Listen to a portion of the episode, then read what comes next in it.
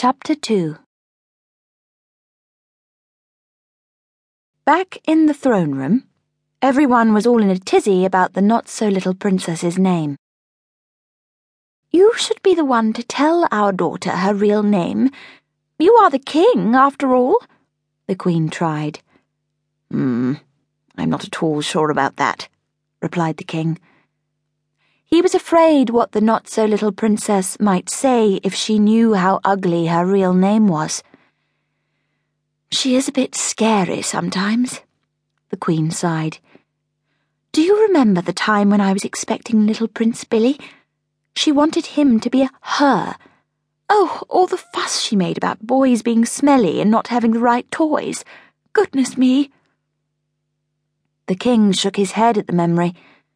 And when she wouldn't go to bed, and we found her asleep in the dog basket, he added, Ooh, and the time she wanted two birthdays instead of one, butted in the maid. She had seen plenty of the not so little princess's tantrums. So we ended up having a birthday party nearly every day of the year. Oh, no, everyone said together. It's certain, confirmed the Queen. Our princess just would not like her real name, and she would scream and scream and scream. All the royal staff shuddered in horror at the thought of the terrible noises the princess was able to make whenever she was cross.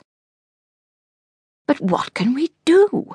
We've still got to tell her her real name, the king said in despair. He didn't notice a small person tiptoeing in behind the throne. The not so little princess looked around at all the people in the room. She'd arrived just in time to hear her father's words. The princess was completely surprised. What was all this fuss about her real name? She had never thought she should be called anything other than Your Royal Highness, Your Majesty, or just plain Little Princess.